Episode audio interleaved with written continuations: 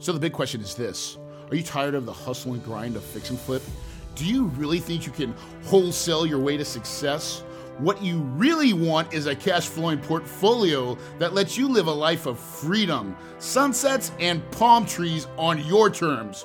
But what if you're stuck because you have no capital, no time, and no idea where to start? That ends now. Your host, Corey Peterson, is a rags to riches real estate millionaire who started out with no money or credit and quickly grew a portfolio of cash flowing apartments. Not to mention, he did it all with other people's money.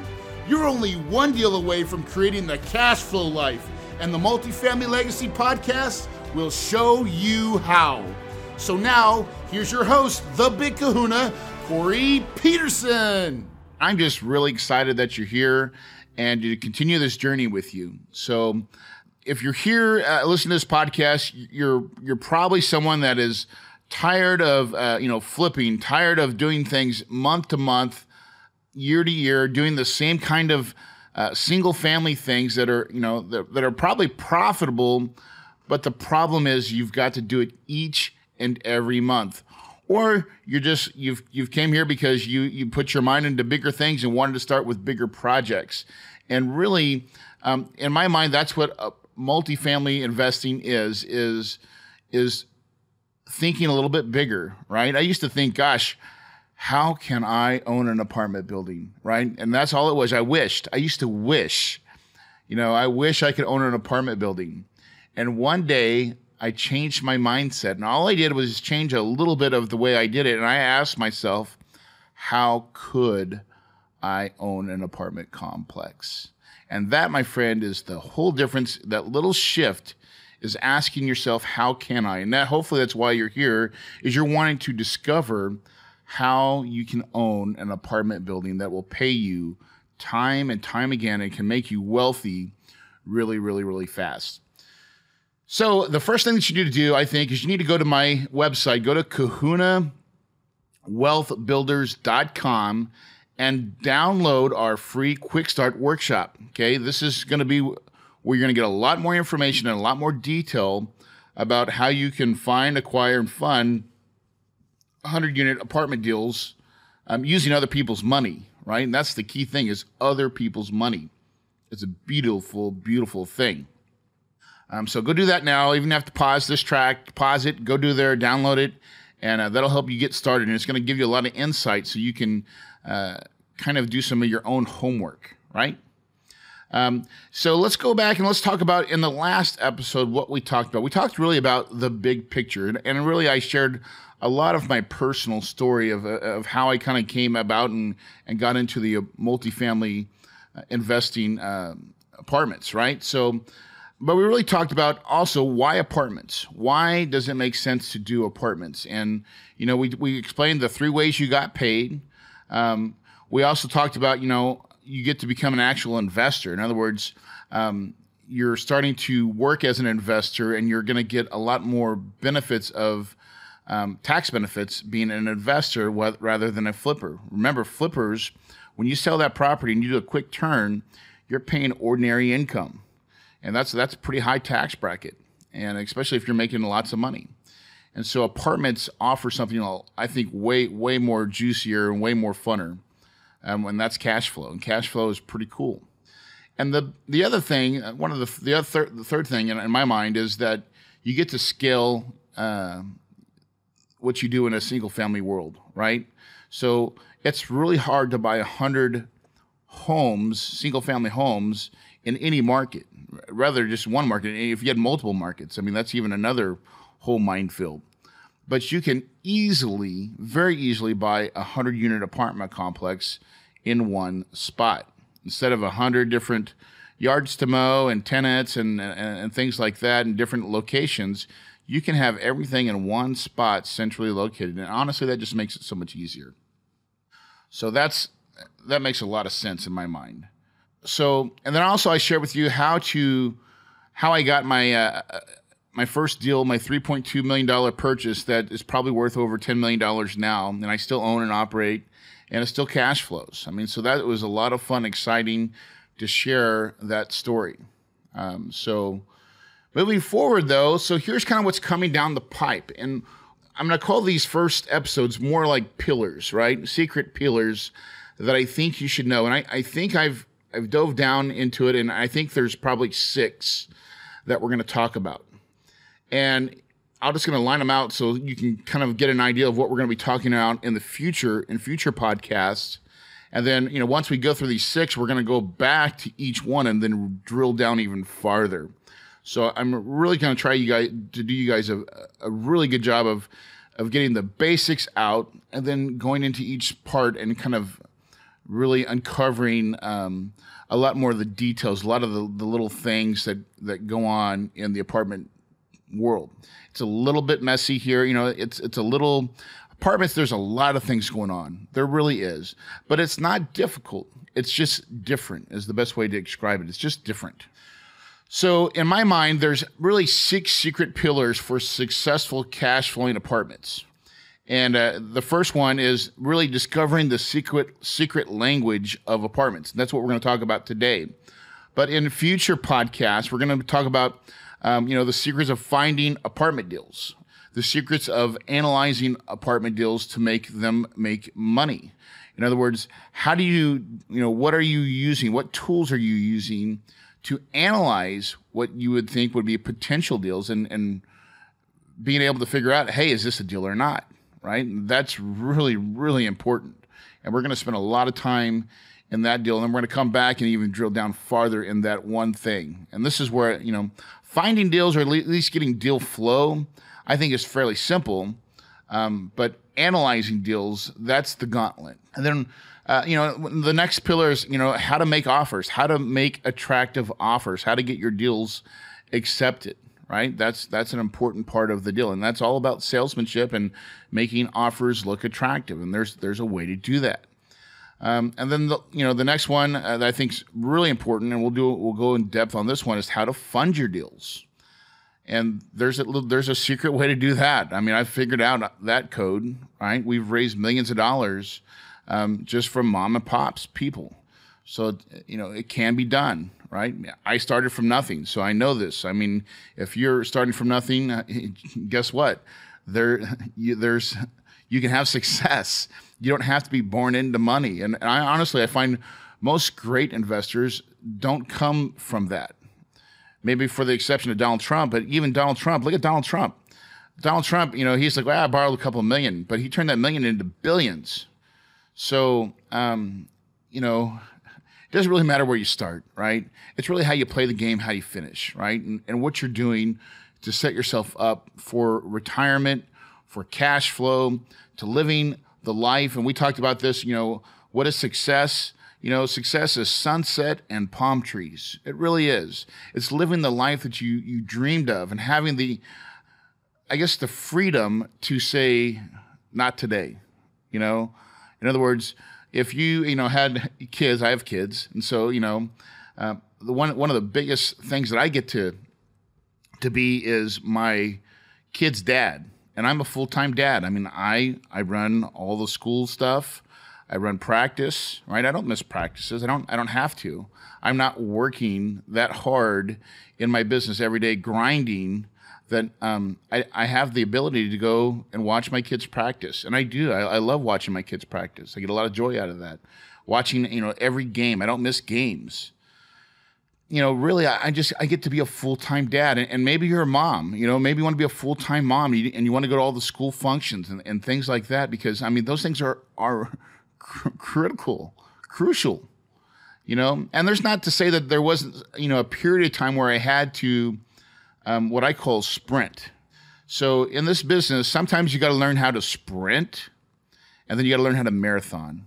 Sprinting is when you have to put in the work, and just like what you guys are doing now, listening to this podcast, you're trying to get your mind right, and sometimes you have to spend a you know a little bit of time sprinting and like taking on the information, um, and getting it kind of all gathered in and and processed.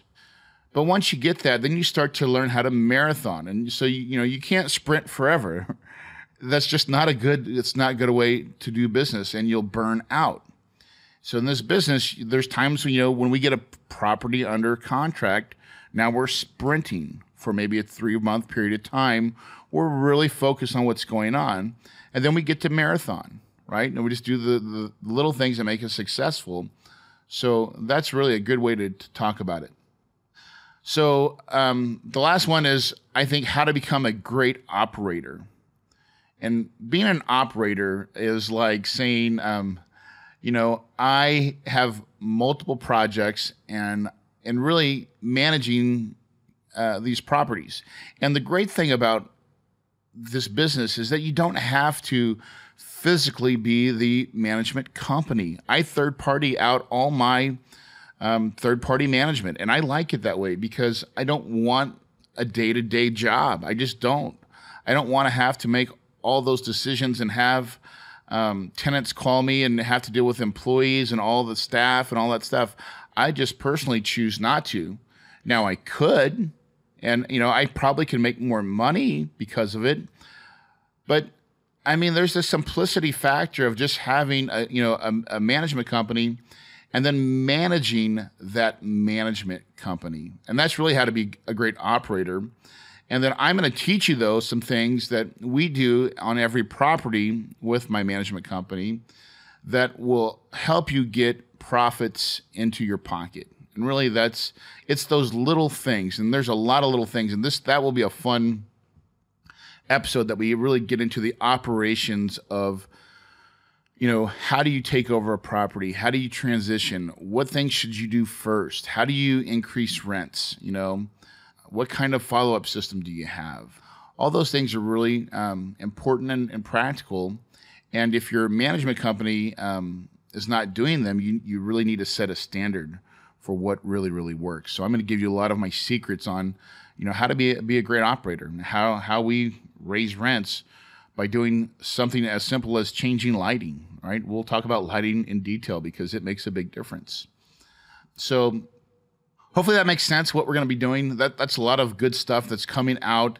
And so I just I don't want you guys I don't want to lose you guys, right?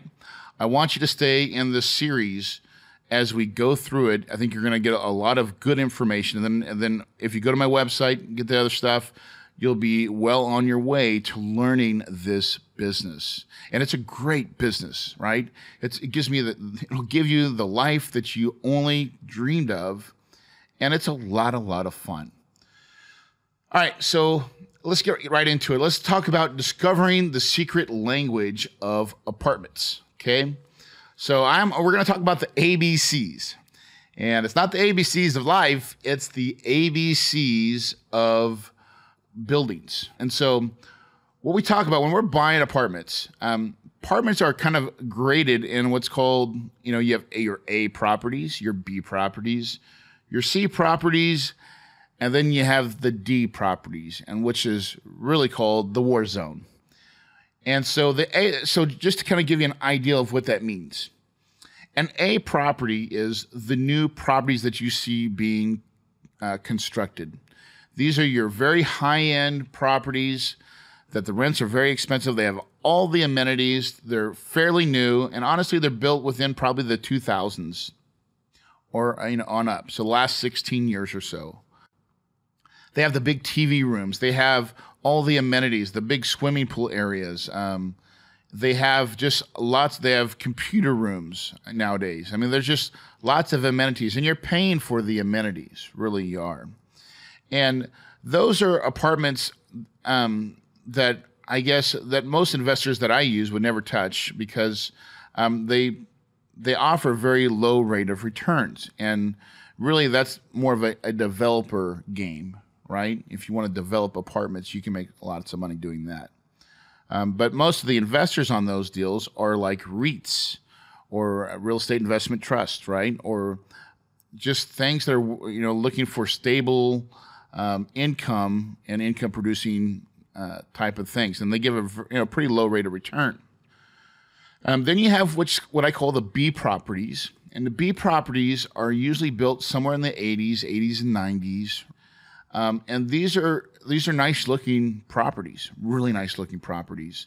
They just don't have all the amenities, and they're you know they're just a little bit they're just a little bit older, and B properties are actually a really great, great type of property because they're not having so much what I we call deferred maintenance. So there's a term, deferred maintenance. What is deferred maintenance? Deferred maintenance is when um, a property owner or property management company is not taking care of problems that happen on the property. And this is a great, um, we look for properties when we're buying them that have lots of deferred maintenance. In other words, they're just not uh, taken or putting pro- money back into the property. Um, so a B property is built in the 80s. They usually have washer dryer hookups. That's another big kind of distinguishing factor. Uh, and these are all still now these are these are still subject to change, right? So, I mean, you can have an 80s that's still what we would consider an, an A property because it's in the right location. But, uh, but but generally speaking, a B you know has washer dryer hookups, and uh, you know have you know pretty nice amenities, right? Um, so then you go go down to the C's, and the C's are built in you know the 70s, um, early 70s, late uh, well early to late 70s, maybe the late 60s, right? And then anything after that, uh, and, and, typically the, the C properties don't have a washer and dryer hookup inside um, the the unit itself. Usually, there's a laundry facility um, which is another great place to make some income, by the way.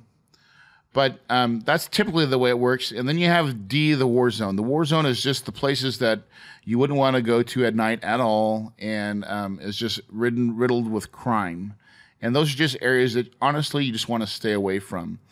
And so, what I'm going to teach you how to do is I don't know how to buy A's and make money, right? But I know how to buy B and C properties and the reason the why is because they don't build a B and C property anymore, right? And you have to do a lot of discovery to find them. Um, but there's a lot of people that buy these buildings and then they don't run them properly. They mismanage them and things go wrong. And, and so there's always opportunities for experienced operators. Or if you're listening to my podcast, I'm going to teach you all the things that you're going to need to be experienced at to make value, right? To have uh, a way to um, improve the property and make you know more income. So there's great ways to do that. Um, so just like there's ABCs in buildings, right? There's also what I call ABCs in the markets, right? And so, you know, you have different areas of town um, in any town that you know, hey, here's the best part of town, right? Here's where all the nicest stuff is, uh, then, and so you have A areas, B areas, right, and C areas, and then the war zone. I mean, we know all these places. You know, in your mind when think of an A uh, an A area is you know that really hot spot in any town, and and there's multiple A areas in any market, right? You know, for so I, I live in Phoenix um, in Phoenix, we have, you know, um, Chandler. So Chandler, Arizona. There's parts of Chandler that's definitely a B area. And there, there's also uh, other parts of Chandler that are, that are absolute A areas. And so, and you, you know the difference there, you know, there's the new um, parts of Chandler where they have all the new development, new big box retailers, new, you know, everything's kind of nice and new. Then you have kind of like the old part of Chandler that you know there's smaller homes, smaller income areas, and you know those are but they're still great neighborhoods. They're in a great location. Those are B areas. And then you have the C areas, and then you have the war zones of places where you wouldn't go at night. And so the trick is you want to find B and C properties, right? So B and C buildings you can make, and they don't build these things anymore. And you know, in B and C uh, areas, and sometimes um, the areas can change because what happens in this stuff is that, um, you know, the path of progress can change and move, right? Sometimes um, an area that, you know, I give an example here in Phoenix.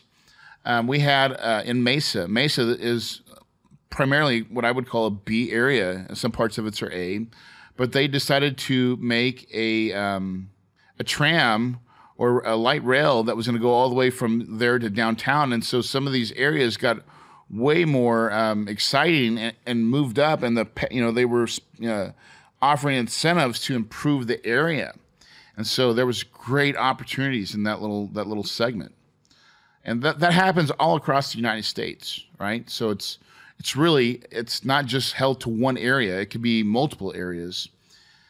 So that's that's exciting. So that's the ABCs of areas. And so that you know your best ideal is like if I could buy a you know a C property in a B area, right? That's great. Or a B property in a B area. Um, you don't always want to do the you know the opposite unless it just makes sense. But you can buy a B property in a C area, but you'd like to see that that area is improving, that it's not going down like from C to D, that it's improving, hopefully becoming C to B. And you'll know that through numbers and through through data, and we'll talk about that in future episodes of how to do market analysis in the markets um, how to you know, determine where the path of progress is flowing, things like that, right? So, the, and this segue is really good into the next piece that I want to talk about. It's called market cycles. So we all know that there's real estate cycles, and uh, you know, in in in today's deal, I mean, we just went through a really crazy cycle that you know in the 2005s uh, areas that you know the market was crazy. It was just you know people were making offers on homes sight unseen for thirty grand more, to having one of the greatest recessions that we've ever had and experienced in my lifetime, where home values were like half of what they were. And so, you know, and then it went all the way very, you know, to, down to like 2000, I think nine was probably the bottom. And, uh, you know, now we've climbed our way up. And as we're climbing the way up, just how much more do we have up, right? And that's the question. Everybody's saying, you know, how long can this last? And, you know, now we're starting to see interest rates rise. So it's crazy that, you know, where we're at in the marketplace. And I would say right now is we're definitely in the uptick, but it's not crazy yet. I mean, that's then that's my opinion. I could be wrong, but I don't think I am. Is that there's just not there's not craziness going in the market. When there's craziest craziness, that's when you're at a top of the market, and you know you got to be really mindful of that when you're investing. Now, I'm going to tell you though, the reason why I love apartments and this business is that it is based on cash flow, not appreciation. And so if you'll follow my teachings and, and learn to buy properties based on cash flow, you're going to be a lot better off because, uh, you know, appreciation is um, something that we hope to come. And, and in the apartment world, we kind of force the appreciation by raising the rents. So everything's based on uh, you know income. So and the great thing about market cycles is because sometimes investing in your backyard may not make a lot of sense, right? I don't own any apartment buildings in Phoenix. And the reason is is because I don't think it's a great area to invest in. I would like to try, but my uh, the returns that I get are so small where I can invest in somewhere like um, New Orleans and um, I can make a really good return on my money. And so that's that's the a great thing, a, a great uh, reason for the apartment world is that if you're done right, you're not tied to just like your backyard. Um, now you can you can always start in your backyard if that's what you know. But I would challenge you to to uh, to look at, and look at it differently. To say, you know, where's the best opportunity? Where's the best opportunity to make good money? And if you go about it that way, it just this business is, pretty awesome. That you can find um, what I call emerging markets or markets that have a lots of potential. And so when we talk about emerging markets, what are we talking about? We're talking about growth. You know, where are people? Where are the jobs? where are jobs coming back into communities and and uh, you know um, how much are they paying let's you know like in texas right now it could be a good time to buy some properties in texas right now just because of um, the oil industry is down right but we just had a new election and you know there's a promise to be more energy independent um, with this current administration and so there'll be some opportunities to buy but hope you know to think that there's going to be those those oil jobs coming back and you know the ex- exploration of oil. They just proved that they have bigger fields than they ever thought they had, and uh, you know that's really good for the oil industry. So you know you don't want to be um, just like tied to your backyard. And in market cycles, every different city is in a you know is in sometimes somewhat of a different market cycle. So meaning like, you know, maybe right now Phoenix is not the place to invest because the market's at its top. It's doing really, really well. Um, but there's another place like New Orleans, right? And the reason I'm using New Orleans I just is that I just bought a property in New Orleans, in uh, in Slidell, and so. But it might be better. It make more sense to buy it in that market because it's still emerging. There's still more of a growth pattern, and so if we're doing these apartment deals, and we're gonna we're gonna talk about how we want to buy them and hold them, um, you know, for you know, in my mind, uh, three to five years. Uh, you know, if you have a longer time horizon, five to seven, right?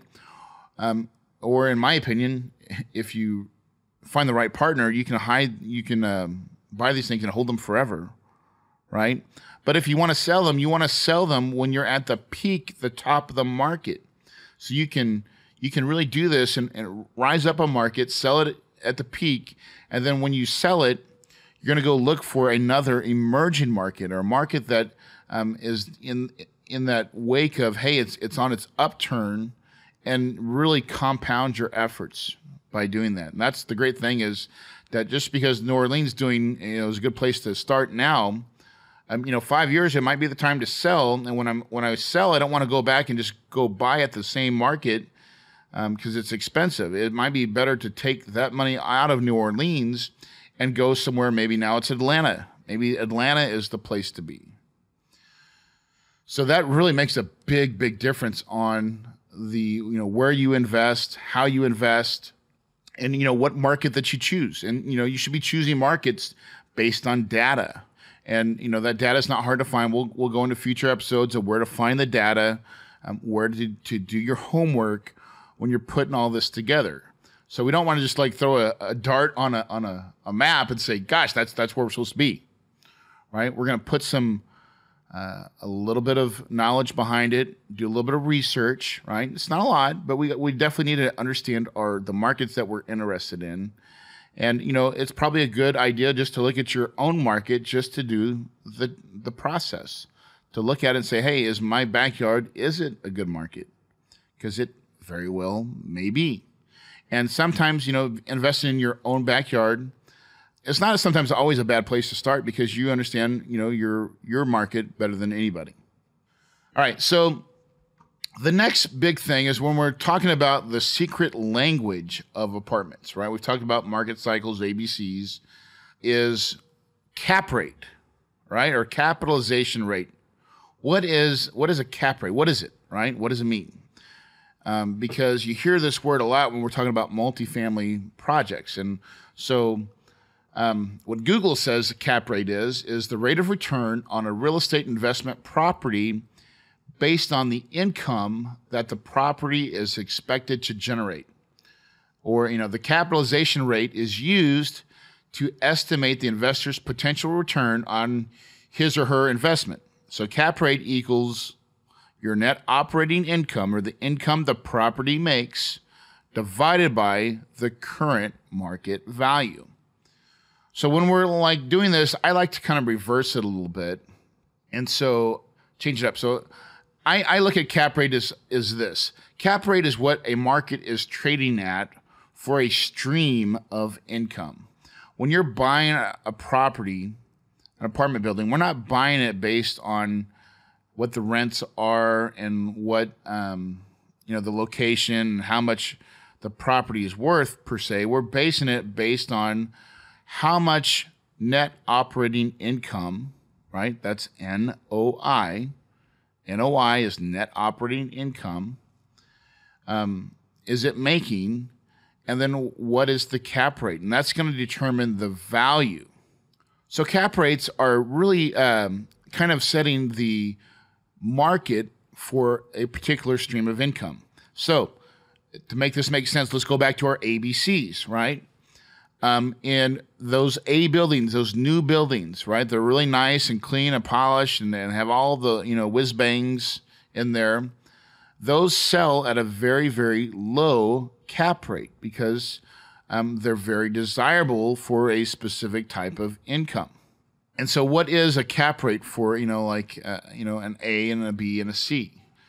Um, you know, B properties you're usually going to get between six and eight. This is very general, right? Six and eight cap rates, maybe a little bit more. Sometimes you can find them at ten, right? A B property. C properties usually you want to try to buy at ten caps or better.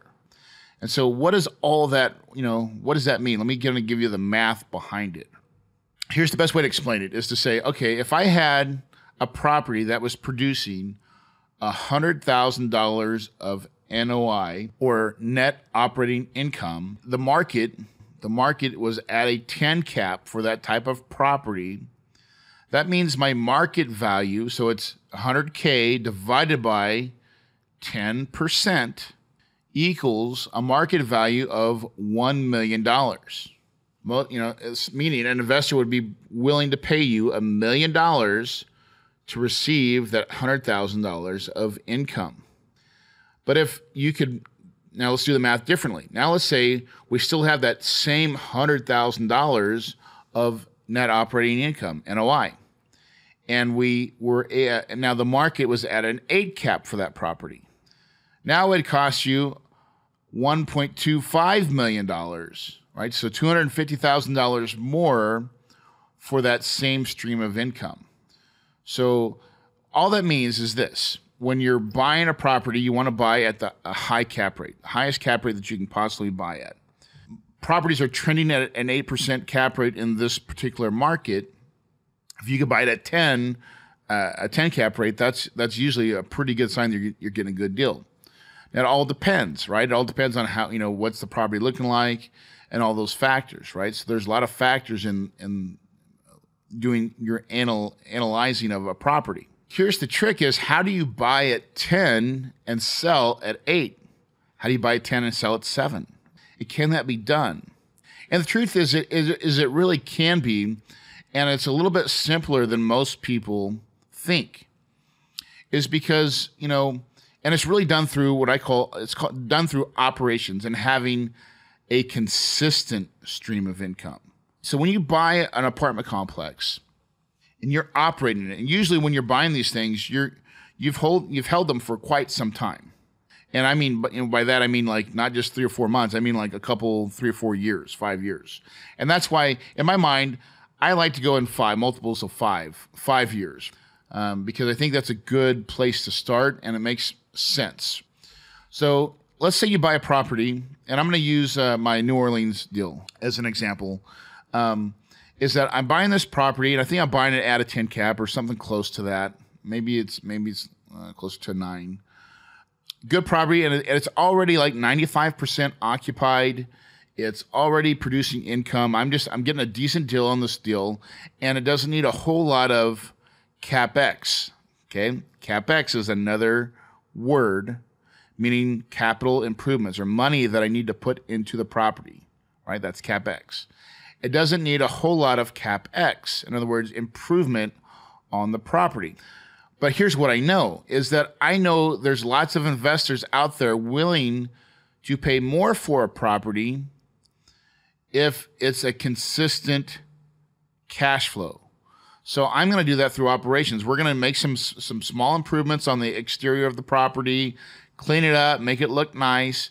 Um, we're going to transition our tenants from paying uh, with checks to actually paying online. We're really good at making those conversions of getting um, most of our tenants on a debit system, right, or ACH, and that that does wonders. We're going to really go into those things in that that operations segment that we're going to talk about, but that's a big big deal for us.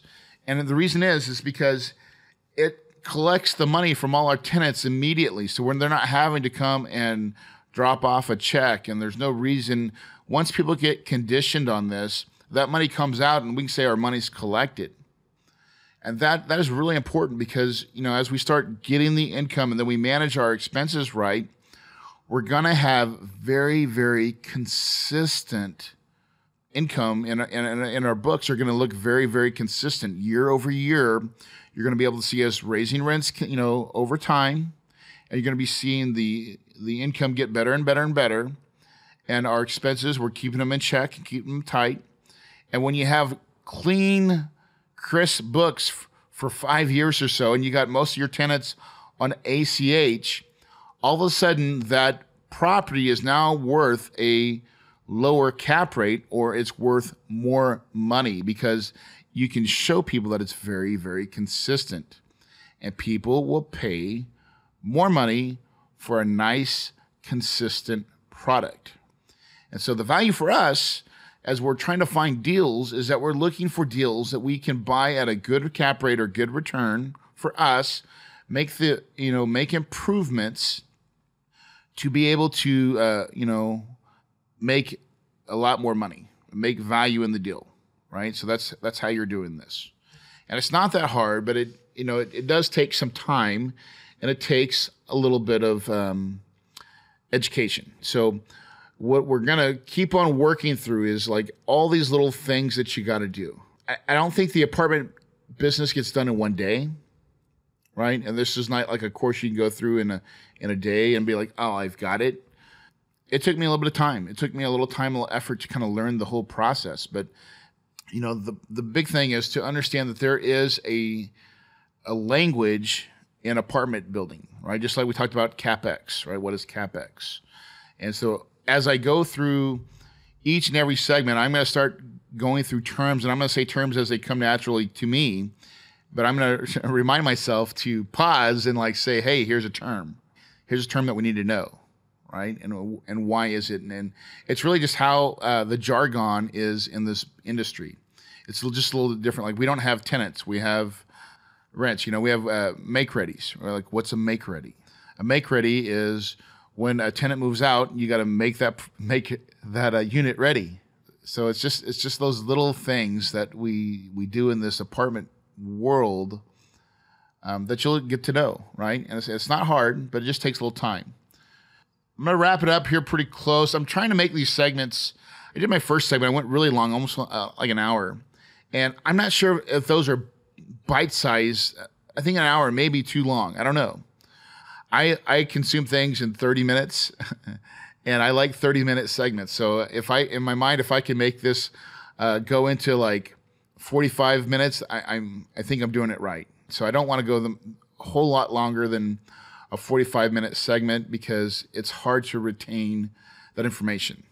So, with that said, uh, you know, here's what we're going to do is that, uh, you know, we're going to keep on, I'll, I'll keep on giving you like words and terminology into each segment. And then the next segment you're going to really want to tune into because this is where we're going to start going over. And, and remember, the first six pillars that we're doing are the basic pillars, and we're going to dive in more detail. So we're going to go at this thing like 50,000 feet, and then we're going to come back into each segment and go down a little deeper. So our next secret pillar is the secret of how to find and source great deals and what I call deal flow. This is where you're going to learn how to take a deal or how to get deals coming to you. In other words, uh, potential deals. And in this business, it's a lot different than I think the single family fa- uh, business in that you can still do what I call direct mail marketing, and that works. It is an absolute way to work it. But I think in this business, still there's there's definitely what's a relationship factor, and uh, because we're dealing with a more sophisticated seller, which is normally, you know, we're looking for ownership groups or uh, that are probably are not apartment guys, right? So like I would love I like buying stuff from like a group of lawyers, right? They're great at being lawyers. Um, they're probably decent at running apartments, but they're just decent. Or sometimes, a lot of times, they make mistakes and they get into stuff that they didn't didn't or shouldn't have gone into, and um, you know they have problems. And so we make I make lots of money by fixing um, problems. And honestly, there's only there's like two or three major problems that we're always looking for. We're looking for properties that have that deferred maintenance, people not putting money back into them, and usually bad management or management problems, personnel problems. And a lot of times it's a combination of both. You tr- normally have, you know, you find properties that need a lot of work, or sometimes they need a little bit of work, but they need just the right amount of work. and it's usually coupled with bad management. And in my opinion, those things are really, really what I call fixable problems, right? You can fix bad management by putting in good management, right? It's like night and day. And normally, an extension of that is if you're having, sometimes it's your personnel, sometimes it's not the personnel. We've actually bought properties where it's bad management, um, but we kept, you know, we didn't keep everybody, but we kept the good players. And a lot of times that's what happens is there's two or three good players in your apartment building, but there's usually it's the main manager that's really the sour, sour apple. Um, you know, your leasing agent could be a great leasing agent, or your maintenance guy could be a great maintenance man, but he's being led by um, someone that's not a great leader in your your your uh, on your management team and that makes bad management happen. There's lots of little mistakes, and so, um, and a lot of it honestly has to do with keeping up standards. It's it seems so like when I look back at this thing, it seems so simple, yet a lot of management companies, honestly, they they're just worried. All they want to make is your the money you pay them, and they're not fully invested into the outcomes. So it, it does it does it, with to say you know you spend a lot of time finding good management companies We'll go into that too, I promise.